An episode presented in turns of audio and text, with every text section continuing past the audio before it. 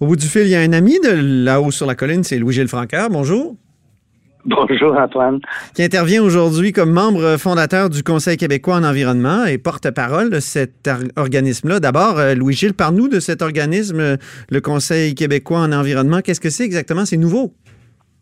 C'est nouveau. On a créé ça au cours de la dernière année. Six personnes qui sommes convaincues que... En environnement, on ne parle pas assez des politiques publiques. Les médias ont tendance à parler évidemment des grands projets, euh, genre le pipeline d'Énergie Est ou bien euh, l'usine de gaz naturel liquéfié au, au lac Saint-Jean. Mais on ne parle pas des politiques qui font que des fois ces projets arrivent sur la glace, sont mal préparés ou qu'il y a des problèmes parce que les politiques sont mal faites. Par exemple, autrefois, le règlement sur l'évaluation des impacts environnementaux disait que quand euh, deux projets sont assujettis à la loi, puis qui sont apparentés, bon, on va les étudier ensemble. Alors, ça a été modifié avec la loi cent sept il y a que deux ans, et maintenant, c'est étudié séparément. Ça crée des situations complètement cocasses, des politiques aussi mal faites, pour une raison. Comment tu veux étudier la pertinence d'une usine de gaz naturel liquéfié s'il n'y a pas de pipeline? Puis comment tu peux étudier la pertinence d'un pipeline s'il n'y a pas d'usine à l'autre bout pour recevoir le gaz et l'utiliser? Mmh. Alors, il, y a, il y a plein de trous comme ça dans les politiques publiques qui, fait que, qui font que les gens se retrouvent avec des problèmes, avec des projets mal ficelés ou des situations vraiment qui tiennent pas debout. Alors, okay. Nous, on s'est dit, même si les politiques, c'est un peu plus abstrait, il faut arriver à en parler. Bon. Faut créer un débat continu là-dessus. Ben, parlons du projet de loi quarante-quatre. Le projet de loi quarante-quatre, c'est un projet de loi qui... qui re... redéfinit finalement ce qu'on appelait jadis le fond vert. Vous, vous avez publié exact. Donc une note d'information là-dessus, très intéressante, que je viens de lire, très critique à l'égard du projet de loi quarante-quatre. On sait que le gouvernement Legault veut se refaire une vertu, euh, une, une, une, une virginité en matière d'environnement.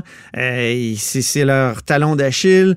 Et, et, et donc, euh, le projet de loi quarante-quatre, c'est comme une première pierre, là. Mais euh, en somme, là, si je vous résume, là, c'est raté.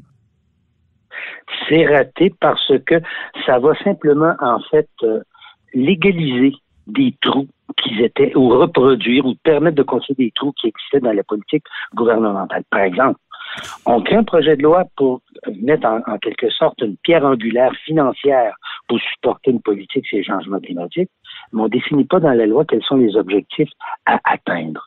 Donc, finalement, ça veut dire que c'est une machine qui va probablement tourner à vide sans aucune conséquence pour le gouvernement. Et comme les objectifs de réduction des gaz à effet de serre ne sont pas définis, ben, le vérificateur général n'est pas capable de dire, quand il fait ses vérifications, là, on dit on va multiplier les vérifications du vérificateur général. Oui, mais s'il n'y a pas d'objectif, comment tu veux qu'ils disent qu'on est en train de rater la cible ou qu'on y arrive? Mais le plan de lutte à gaz à effet de serre, pour euh, faire, euh, faire un peu l'avocat du gouvernement, là, il s'en vient. Là, il n'est pas encore là, mais il s'en vient cet hiver.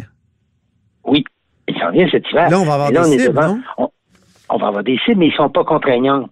Alors, ça veut dire qu'on peut faire ce qu'on a fait depuis vingt ans. On se donne des cibles et on les a ratées sans aucune conséquence pour personne. En tout cas, on s'est Alors, donné un gros magot, Louis-Gilles. Ça s'appelle le fond vert. Là, on... Ça, ça, le fond vert, ça a servi à toutes sortes de niaiseries.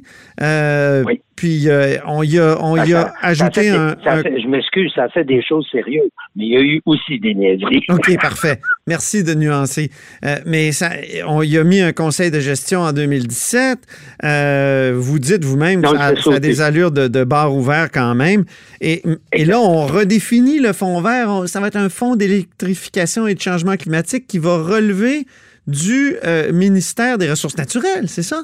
De l'en, non, de l'environnement. De l'environnement. Le, le, le nouveau fonds vert, là, appelons-le le fonds vert deux, là, ouais. euh, lui va relever du ministère de l'Environnement. Et là, on essaie de donner de, dans la loi un mandat, mais qui est complètement fictif au ministère de l'Environnement. On dit que ça va être le conseiller du gouvernement. Il va avoir le pouvoir de faire de la gouvernance intégrée à l'échelle gouvernementale. En okay. réalité, il y a un seul pouvoir, c'est de définir comment on calcule une tonne de gaz à effet de serre. C'est le seul point où il a une autorité. Bon. Tout le reste, il va faire des avis, puis le monde peut l'envoyer promener comme c'était le cas dans le passé.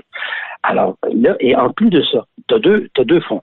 Tu as le fonds sur la transition énergétique qui vient des contributions des distributeurs d'énergie, euh, de combustibles fossiles. Qui, ça, c'est, c'est le côté géré par la Régie de l'énergie, mais qui définit ça avec les acteurs du marché de l'énergie. Oui. Et ça, ce fonds-là, lui, il va relever du ministère des Ressources naturelles. Okay. Puis le fonds vert deux, oui, c'est qui pour vient ça de que, toutes oui, sortes okay. d'autres sources de financement, lui, il va aller de taxes sur l'essence, et cetera. Lui, il va aller Euh, au ministère de l'Environnement. Tu vas te retrouver avec deux capitaines. Ouais. On, or, la loi dit qu'on on veut euh, qu'il y a une gouvernance intégrée. Mais quand tu as deux capitaines, tu te trompes, tu fais pas de la, de la gestion intégrée. Faut que tu aies un capitaine. Et nous, ce qu'on dit, c'est que soyez cohérents. Faut que, pour atteindre des cibles, qu'on les définisse, qu'on leur donne une valeur légale. Ouais. Deuxièmement, qu'on mette fin à la direction bicéphale. Pourquoi tous les autres ministères devraient faire des ententes avec l'environnement et être redevables au ministère de l'Environnement, alors que le M E R N, les ressources naturelles, lui, pourrait s'en aller dans une direction opposée ou différente, puis il n'y a pas de compte à rendre au ministère de l'Environnement. Et okay. les, avis que le ministère, les avis que le ministère pourrait y faire, puis les envoyer promener, ils n'ont aucune valeur autre que on va lire le texte, puis si on a le temps. En terminant, alors, est-ce que c'est mieux... C'est est-ce assez que, caricatural. Ben oui, mais c'était quand même pas mieux. Est-ce que c'est mieux que le conseil de gestion qu'on a imposé au fond vert en deux mille dix-sept, selon toi, ou on, on est mieux au moins de rapprocher ça du politique, des gens imputables, en terminant? Oui, à condition qu'il y ait une tête. Et euh, euh, moi, je ne crains pas la politisation accrue, comme certains l'ont dénoncé. Ouais. Je pense qu'au contraire, il faut qu'il y ait un redevable devant l'Assemblée nationale, mais pas qu'il y ait deux capitaines. C'est ça. Parce que dans le moment, on dit que celui qui est responsable de la politique, c'est celui qui a le moins de fonds. Parce que le fonds vert est moins important que le fonds sur la transition énergétique. Le fonds de la transition énergétique, c'est, quatre, c'est soixante-dix pour cent des fonds que, qu'il va y avoir dans l'ensemble. Alors, si on a une politique gouvernementale, il faudra avoir un fonds, il faudrait qu'il y ait des rapports, il faudrait que tous les avis du ministère de l'Environnement à l'ensemble des ministères, y compris le M R N, soient rendus publics et qu'il y ait une reddition de comptes par le vérificateur général avec là des, euh, des cibles, ce qui permettrait d'avoir tous les ans une idée de savoir si on atteint ou si on est en dehors de la coche, et là on pourrait corriger le tir. Okay. Mais si tu n'as pas de cible légale, le ministère de l'Environnement ne peut pas assigner à chaque ministère des cibles sectorielles et puis à ce moment-là dire on va tenir compte de votre rendement puis on va l'évaluer. Alors en fait, on fait une politique environnementale qui n'a pas de temps. C'est ouais. vraiment un tic de papier. Ça ressemble beaucoup plus à une opération de marketing. Merci beaucoup, Louis-Gilles Francoeur. On va sûrement en reparler. Et euh, Louis-Gilles Francoeur du Conseil québécois de l'environnement maintenant, hein? Ex-journaliste et surtout ami de là-haut sur la colline. Hein? Ah, tout à fait. Merci beaucoup, Louis-Gilles. Au, au plaisir, Antoine. Au grand au plaisir de te reparler. Au revoir.